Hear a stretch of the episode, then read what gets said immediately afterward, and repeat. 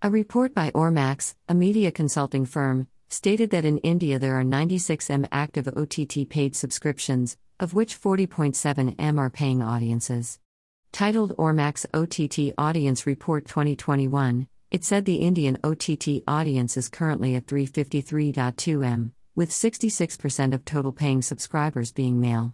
The research, based on a sample size of 12,000 from urban and rural India, was conducted between May to July 2021.